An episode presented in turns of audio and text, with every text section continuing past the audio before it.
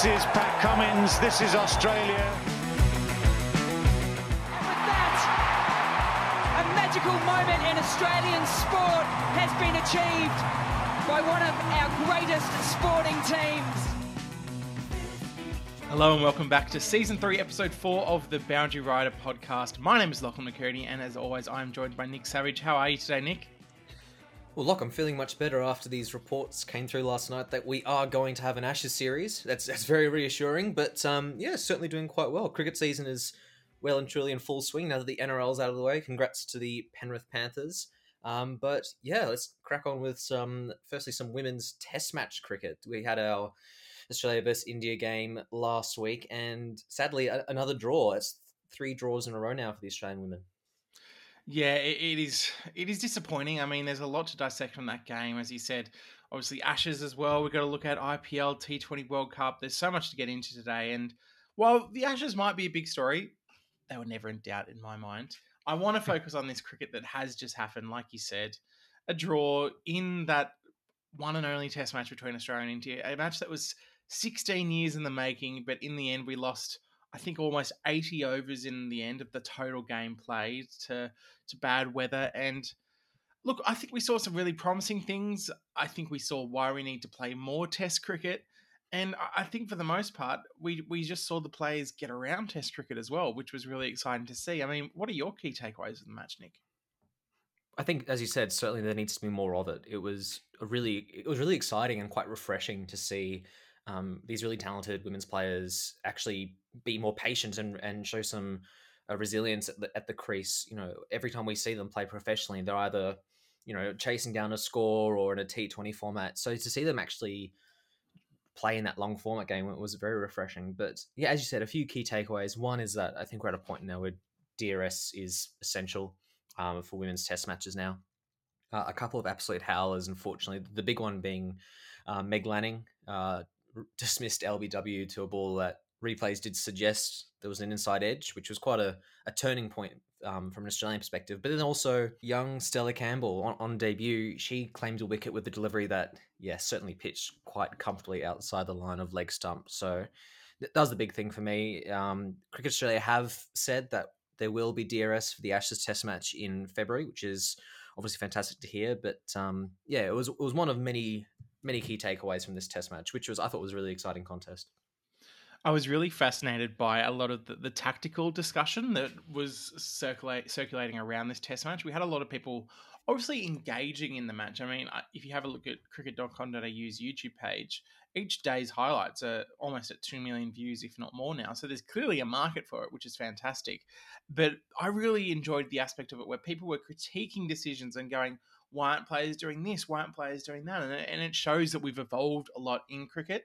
I mean, one thing in particular that caused a lot of debate were the tactics by both captains when it came to to uh, declarations. I mean, uh, apparently, I saw a stat on Twitter. I think it was Hypnocourse, the the great Twitter follow for anyone interested in women's cricket, uh, who, who mentioned that it was the the seventh time in women's Test cricket that we've seen uh, three declarations in a match, and in the history of men's cricket, we've only seen that six times. So already, it's kind of outpaced men's cricket in that regards as they try to force results and i guess you could you could say a lot with Mithali Raj. I thought they probably batted too long. The fact that it was still into day three and they were batting in the in their first innings, I felt like it was just too long if they wanted or needed a result. And I don't think Australia deserved to win the Test match from the way they bowled poorly early on with the pink ball. But at the same time, I think Raj maybe had a, kind of responsibility just to declare a bit earlier in certain circumstances to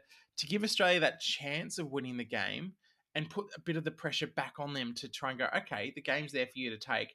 If you score the runs, well done. But if we take the wickets, then it's our match. So I would have liked more of a result in that way. But the one thing I must preface is I really enjoy the dialogue about there are a few people who mentioned oh it, they have a responsibility to make the game entertaining. And i think that got shut down very quickly and i'm glad it did because that's not the responsibility of the players. The product is entertaining already so i don't think that's the issue. Yeah, exactly right. On that um, tactical decision to declare sort of halfway through day three, uh, I think it was actually quite a good move. I think rain was was really frustrating, but as a result of delaying that declaration, Australia went out to bat when the sun had set over the Gold Coast, and we saw early Beth Mooney and Alyssa Healy struggling against that swinging ball. Um, but obviously, shout out to the Indian opening bowlers; they were they were phenomenal in that session. So, I think for that reason, that's why they didn't declare in the morning. They didn't want Australia to get a head start in what is the mm. easier conditions to bat in day night Test cricket. But exactly right, it was entertaining regardless. Um, people were criticizing the run rate from both sides, which was hovering around two and a half. But if you look historically at the run rates in women's cricket, it's for Australia, I think in history, it's 2.2. So it is already stepping up, and that's the influence of T20 and format and short format cricket. But yeah, I think looking ahead, do we need five day test matches? Not necessarily. Um, a lot of games recently have been impeded by rain, which has just been really frustrating and, and unfortunate. But it, it has been funny to see some of the people who are suggesting men's cricket should be four days at the same time saying that women's cricket should be five days. It's just that hypocrisy is quite funny to see. But I'd love to see a test match every home summer. You know, maybe one against New Zealand every couple of years in Australia. North Sydney Oval is obviously the perfect venue for it. Yeah, and I think the other thing we need to discuss is is there a place for domestic long format cricket? Obviously, the longest cricket we see for the women at the moment is the 50 over game, the WNCL is there a place, not necessarily this year and next year, but at some stage in the near future of a maybe a domestic three day tournament for the women? Um, something that surely Cricket Australia will be considering in the near future.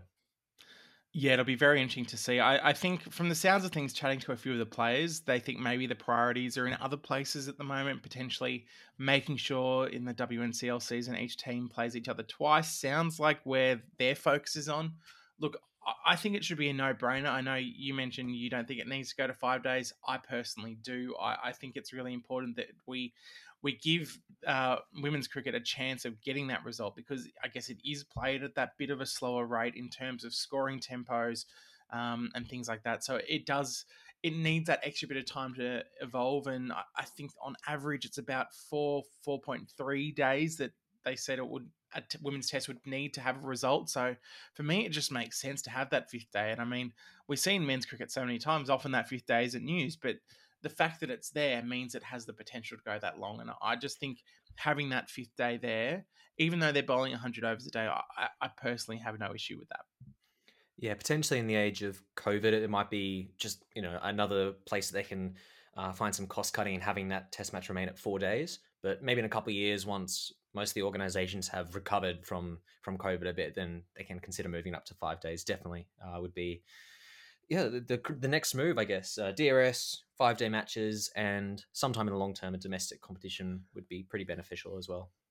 Well, the big debate that came out of the test, something that I, I, wasn't expecting out of this test, the walking debate came out of it. Obviously, with mm. no DRS there, we had Poonam out edge behind. Alyssa Healy took the catch, and the kind of everyone went up. They weren't sure, and the umpire kept their finger down and put them out. She walked off. She was like, "No, that's it. I've nicked it. I know I'm gone." And obviously, I think everyone likes seeing that that level of just the spirit of cricket. I guess at this high elite level, but at the same time, it shouldn't really have to come down to that, should it?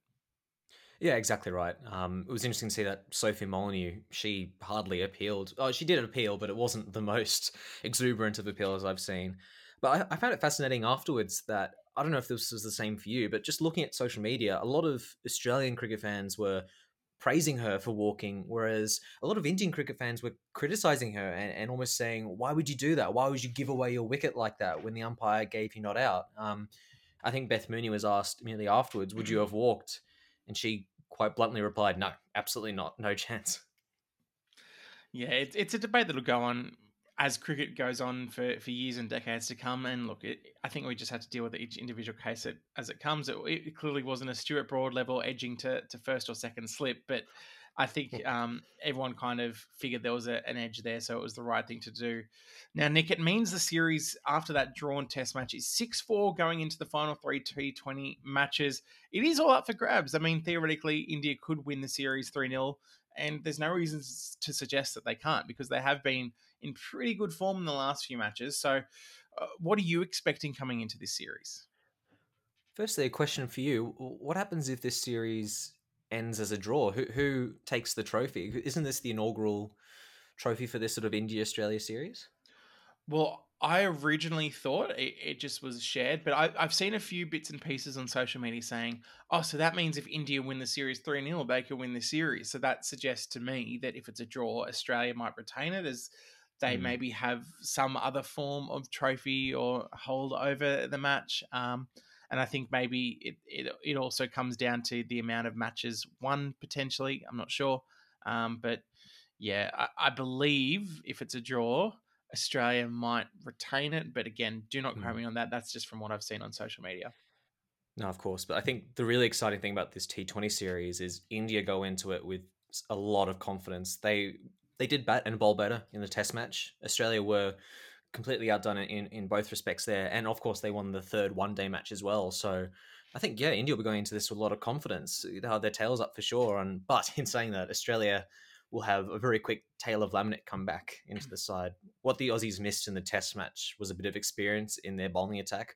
Um, albeit it was fantastic to see four debutants come in. That, their lack of experience in longer formats certainly shone through. So yeah, Tayla Vlaeminck, look for her. I'm definitely tipping her to be one of the higher wicket takers in this three T20 series. So just on that, Meg Lanning and Harmanpreet Kaur, who we will be seeing for the first time this series, the two captains of their respective sides spoke to media on Wednesday ahead of the T20 series. They had a bit to say about Tayla Vlaeminck, the Australian bowlers, and the professionalisation of the sport, and what this series kind of shows in terms of India actually being quite close to Australia. Yeah, I mean, I guess firstly on the ODIs, it feels like they were a couple of months ago. To be fair, um, yeah, that, that's um, you know, we've had a lot happen between now and then. Obviously, the Test match is a completely different different format, and um, in terms of sort of momentum in the series, I'm not sure how much you can read into that. But you know, we've we've got what we expected from India. A really great contest. They've got some world class players who um, can certainly make it difficult for, for us to do what we want. So uh, we were expecting that the whole way through, and they've certainly played well, um, sort of through the middle part of this series. So you know, we come into a format again how we you know in a come into a format where we feel really comfortable and um, a lot more familiar with. So we're looking forward to being able to showcase what we've got. And um, you know, India play this format really well as well. So yeah, we yeah we feel like we, we can still improve a fair bit in all three areas of the game. We certainly haven't nailed nailed that throughout the series. So we're sort of focusing on what we can do. And, and I think if we can start to, to nail some of those things for long periods of time through through the game, I think that will certainly help us get the result that we want. Uh, well, no doubt, Australian board and Australian cricket has set up a very good setup, and uh, they've been uh, given uh, given us uh, very good examples how to you can take things forward. But yeah, cricket is all about you know being being there and giving your best, and no doubt they have a very good very good team, and uh, whenever they are playing, they always give their hundred percent, and they are not easy to you know beat on the field. But our team, if, if, if I talk about our team, we, we, we also have improved a lot over the years and we, we have been also doing really well in all the departments. And I think this, this T20 series will be very excited and I think everyone is looking forward for that. And uh, and it's it's all about you know being there and giving your best and it's all about how you are reacting on the situation. And you cannot predict the results just sitting uh, uh, like sitting outside Nic, I'm going to come in right with the hardball. I want a prediction. This is going to be something we look back at later in the week. Who takes out this T20 series? How's it going to end? Oh, I'm really hoping it'll be nice and competitive. So I'm definitely feeling 2 1. I'm not sure whose way necessarily, but uh, gun to my ahead, fine. Gun to my head. I'm going to say India will take this 2 1 and it'll be a, a drawn series, which I think will be a fantastic result for the Indians. I like that a lot too. I, I, have a good feeling about India in this first T20 in particular. I think the likes of Smriti Mandhana and Shafali Verma will play a big role. And obviously, a huge boost that Harmanpreet Kaur is back. I think Rachel Haynes is a big loss for the Aussies. Obviously, she had that injury and is now fantastically celebrating her, her new family, which is absolutely wonderful. But it will be hard to replace her. And really, we haven't seen the best from a lot of the Australian batters this series. I think Alyssa Healy ha- has struggled at certain times. Obviously, that first ODI, she performed quite well. Meg Lanning would have liked to perform better in the test match, but again, her test match record isn't that good. And obviously, we're coming back. Tayla Vlaeminck hasn't had much cricket in the last few months, so be interesting to see what emphasis and how much pressure is placed on her. So I think India could start the series well, but I'm still picking an Australia 2 1 series win. I think by the time the weekend comes around, they'll be in top gear and be looking the goods. All right, we'll take a quick break and then we'll be right back with all the latest on the Ashes summer.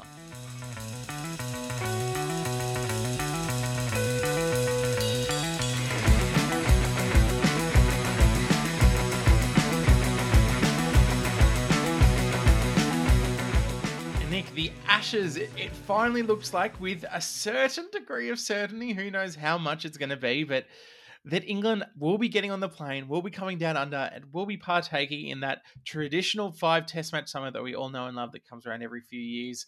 The latest report suggests that after Cricket Australia put two sort of video call ups to the squad and to the ECB on Monday and Tuesday this week, that England are happy with the conditions that have been set out. They've gone, all right, this will do. Let's get this started. And they'll be coming out. And hopefully, I mean, the schedule's still a little bit up in the air in terms of when and where, but the Test match summer will be starting on the 8th of December at the Gabba.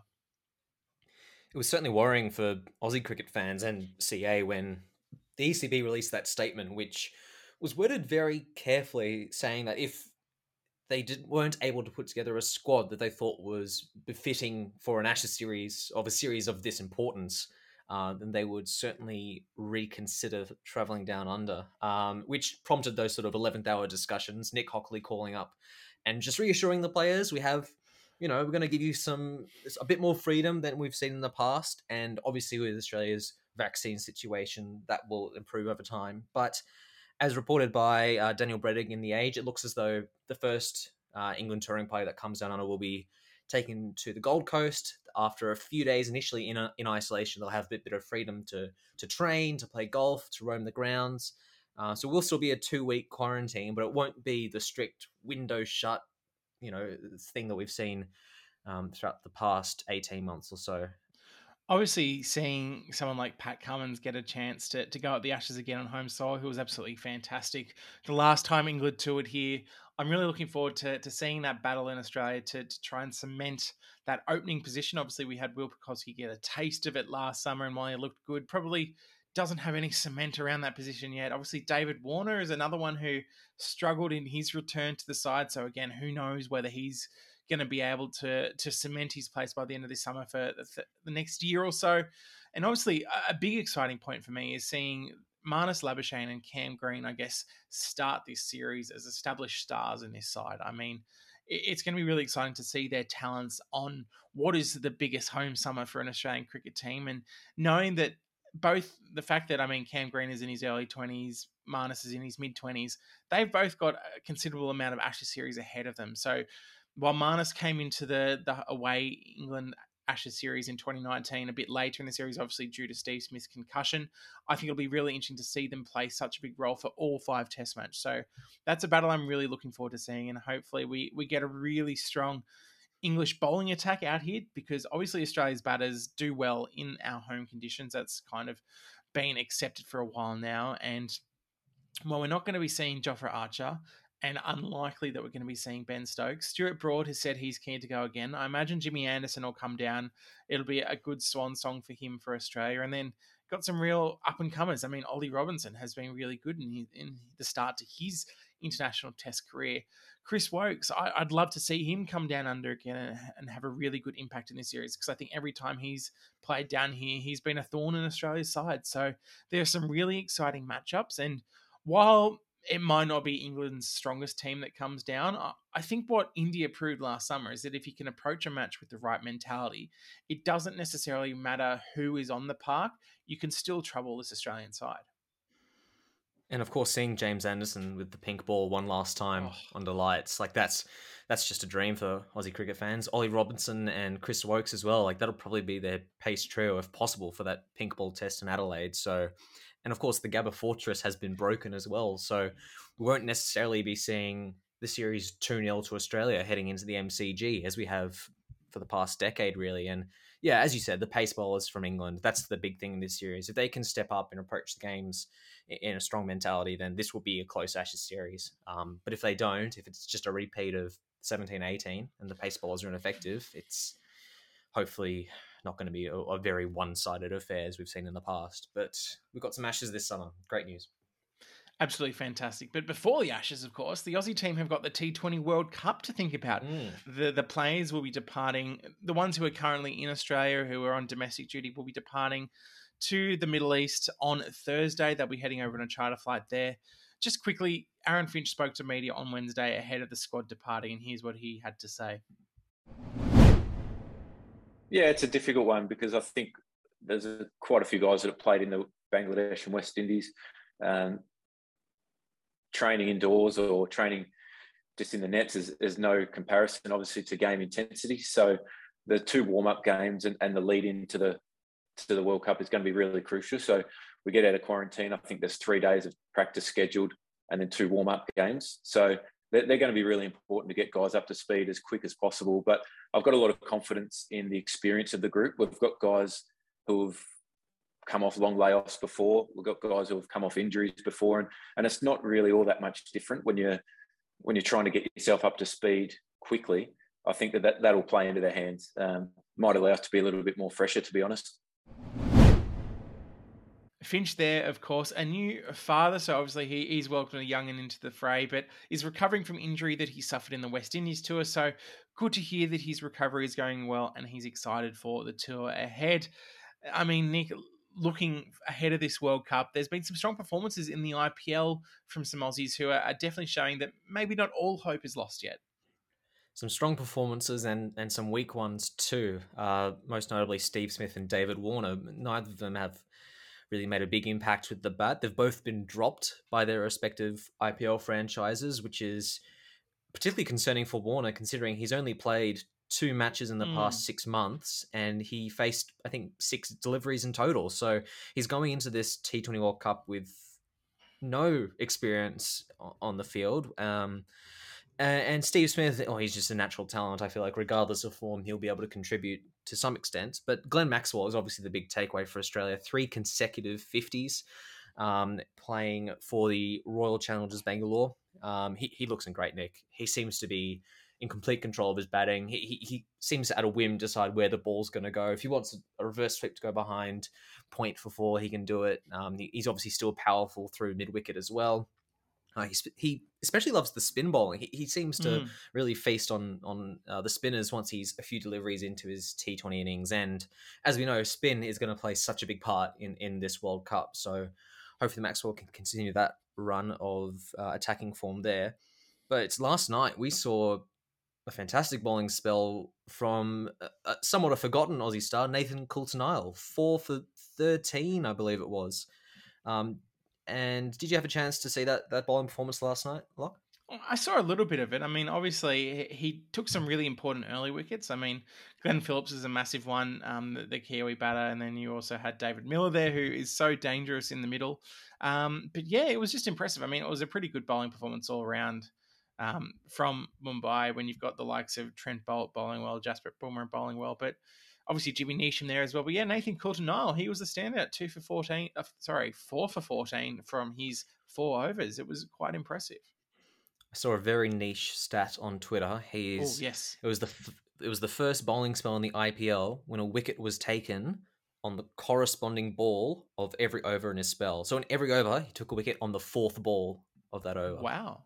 That is first that ever is do it in the IPL obviously a very important win because it keeps Mumbai's finals hopes alive. I mean, they're sitting in fifth spot at the moment on 12 points, equal with Kolkata. And I mean, that loss almost puts Rajasthan Royals out of contention now.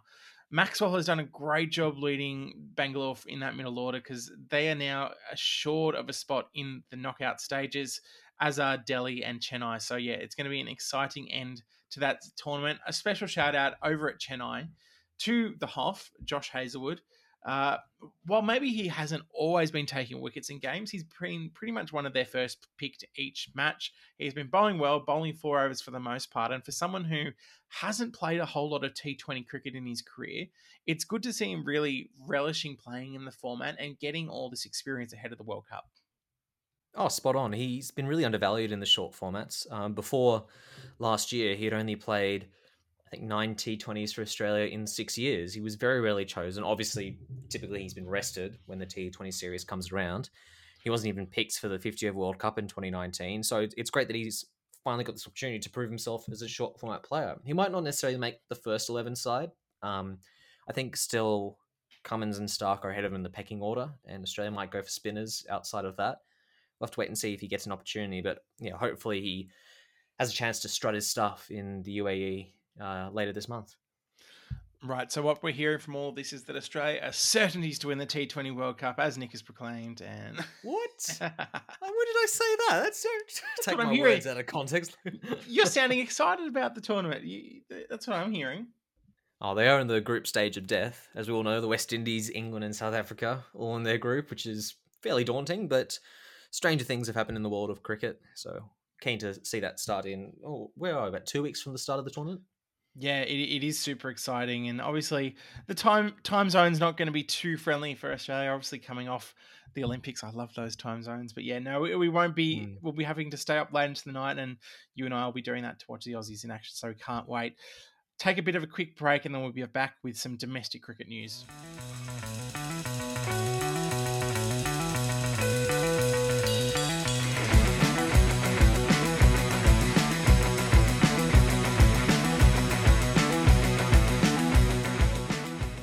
Nic, domestic cricket, we're finally back after that Queensland Tasmania postponed match up in Brisbane. The two sides will be doing battle from Thursday in Adelaide. Good to see that match finally underway. Obviously, it means we'll, we'll miss a few of the players who are set to head over to the Middle East for the T20 World Cup. No Mitch Swepson, obviously, no Matt Wade for Tassie. I mean, it's seen a surprise for the Tigers. Bo Webster will be captain for that Shield match, so that's a bit of an interesting selection there. But still, two relatively strong sides. Obviously, got the likes of Michael Neser, Marnus Labuschagne for Queensland, and someone who um, I, I, saw that I was like, okay, that's quite interesting. Gurinder Sandhu has been included in the Queensland mm. squad, so good to see him pick up another sort of domestic contract and still be involved in the Sheffield Shield scene. Yeah, exactly right. He was obviously a big part of the New South Wales squad a few years ago. Um, he actually got selected in the Australian one day team for a couple of games and performed very commendably. Um, but then slowly fell out of favour with that really strong New South Wales side. Has revamped his career down in Tasmania, and certainly be great to see him hopefully make a contribution in this in this Sheffield Shield game. Um, and yeah, obviously a really exciting talent. But yeah, Bo Webster. Uh, I don't think he's any captained any Tasmanian games before, which is an exciting accolade for him. But uh, just on paper, it looks like a fairly comfortable Queensland win, to be honest. A lot, just a lot more experience and class in that Queensland side. But regardless, Sheffield Shield, let's get it back underway. We, we've had that news, obviously, that Victoria and New South Wales won't be leaving their, their states until the Christmas break, which is a bit disappointing. But hopefully, a couple of games at the SCG would be great for us, considering we both live just a short drive away from the venue. Look, I'd I'd take the SCG, I'd take Hurstville Oval, I'd take North Sydney, I'd take Drummoyne. Hopefully, we just see some cricket in Sydney. That would be fantastic to see. Just one mm. person I really am looking forward to seeing that Tasmanian side, especially since they've lost a few players. I'm really hoping Ben McDermott picks up where he left off last summer. I thought he started to prove himself in the red ball game a bit more. Obviously, that Australia A game, he, he looked quite solid there against India. So, hoping he can kind of lead from the front in that Tasmanian middle order, which would be exciting to see. I mean, the other big news, obviously, WBBL only a few weeks away now, barely even a few weeks away. I think the the players who were from New South Wales and Victoria will be coming out of quarantine on Thursday, and lots more signings. Obviously, we've had a, few more young English signings coming down under. We've had some more Indian signings announced. Harmanpreet Kaur will be playing for the Renegades. Um, so exciting to see the Indian T20 captain coming back to the competition. But Dane van Niekerk, uh, the this devout Sydney Sixer almost, is headed off to Adelaide to join the Strikers. Yeah, uh, after I think four or five years and two titles with the Sixers, she's parted ways with the club, and a big big signing for the Strikers. Obviously, um, Strikers somewhat have underperformed in the competition over the past few years. I can't even remember them making a final. Uh, it's at least been a few years since that happened. So hopefully they can stamp their authority with, over the competition a little bit. And in the men's competition as well, we've seen Colin Munro re-sign for the Scorchers. Um, I was quite surprised that Munro didn't make the New Zealand T20 World Cup side. Um, but for the Scorchers, he was their highest run scorer last year. He was a big reason they made the final. So yeah, big pickup for the men's Scorchers side as well. So just to quickly run through where all the sort of international players have landed for the WBBL, uh, we've got Laura Wolvaardt and Van Niekerk at the Strikers. We've got Bosch and Nadine de Klerk at the Heat. Uh, Dupree, Ghosh, and Rachel Priest at the Hurricanes, and then the Renegades. We've got Jones, Harmanpreet Kaur, and Jemimah Rodrigues. So two great signings there. We've got Maia Bouchier, the young English uh, superstar. She's looking fantastic. She's set to join the Melbourne Stars along with Kim Garth and Smith. Uh, obviously, the Scorchers had their squad locked in for quite some time. We have the the wonderful Sri Lankan batter Athapaththu, Sophie Devine, and Marizanne Kapp. That that's going to be a team Ooh. to beat when you've got Beth Mooney wow. there as well. The Sixers, Shafali Verma, as we mentioned in last week's show, will be opening the batting with Alyssa Healy. Cannot wait for that, as well as Radha Yadav. And then the Thunder have brought in Smriti Mandhana, who has been incredible this this Australian Indian series. Has probably been India's player of the tour so far, as well as Sharma and Izzy Wong, um, the young English quick. So some really exciting names, a, a, lot of different names. We're not seeing the likes of Heather Knight, Tammy Beaumont, Nat Sciver, who we've seen a lot of these tournaments. Uh, and we're seeing some really new international talent, which is kind of exciting. And so cannot wait for that tournament to kick off down in Hobart very soon.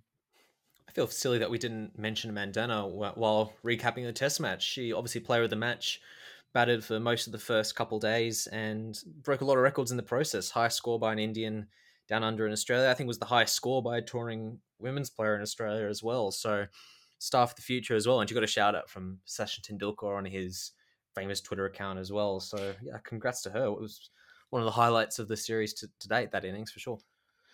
Without a doubt. And and look, there's been so much cricket happening. There's so much cricket to look forward to. And, and Nic, as always, it's been a pleasure to talk through it all with you today. Uh, what have you got planned for the rest of the weekend? How much cricket will you be watching?